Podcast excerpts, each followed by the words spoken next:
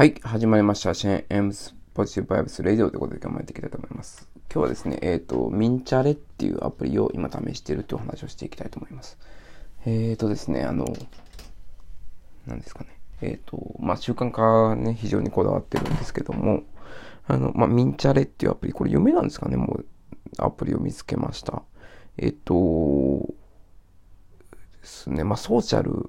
な形で、えー習慣化をやっていこうっていうようなアプリなんですね。1チーム、えー5人っていうの、まあ、があって、なんかチームを作るんですよね。ある習慣とかに対して。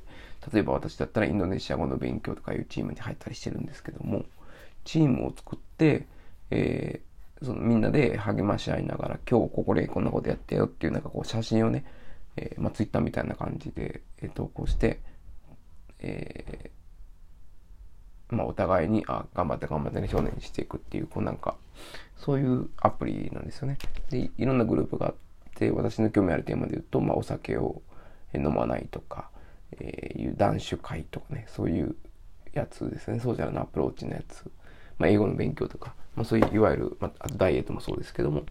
あ、そういうのがあるんですよね。で、ちょっとこれ、まあ、無料試し、無料版で試してて、まあ、楽しいなと思ったんで、えーまあ、無料版だとね、1チームしか入れないんですよ。だけど、この1ヶ月500円ぐらい課金したら、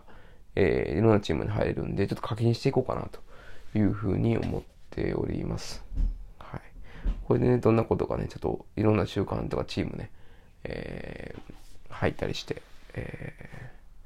見ようかなというふうに思っております。はい。えーまあ、ちょっとミンチャレってえいうのがあるんで、ちょっと皆さんも試してみればいいのかなというふうに思います。はい。本日はありがとうございました。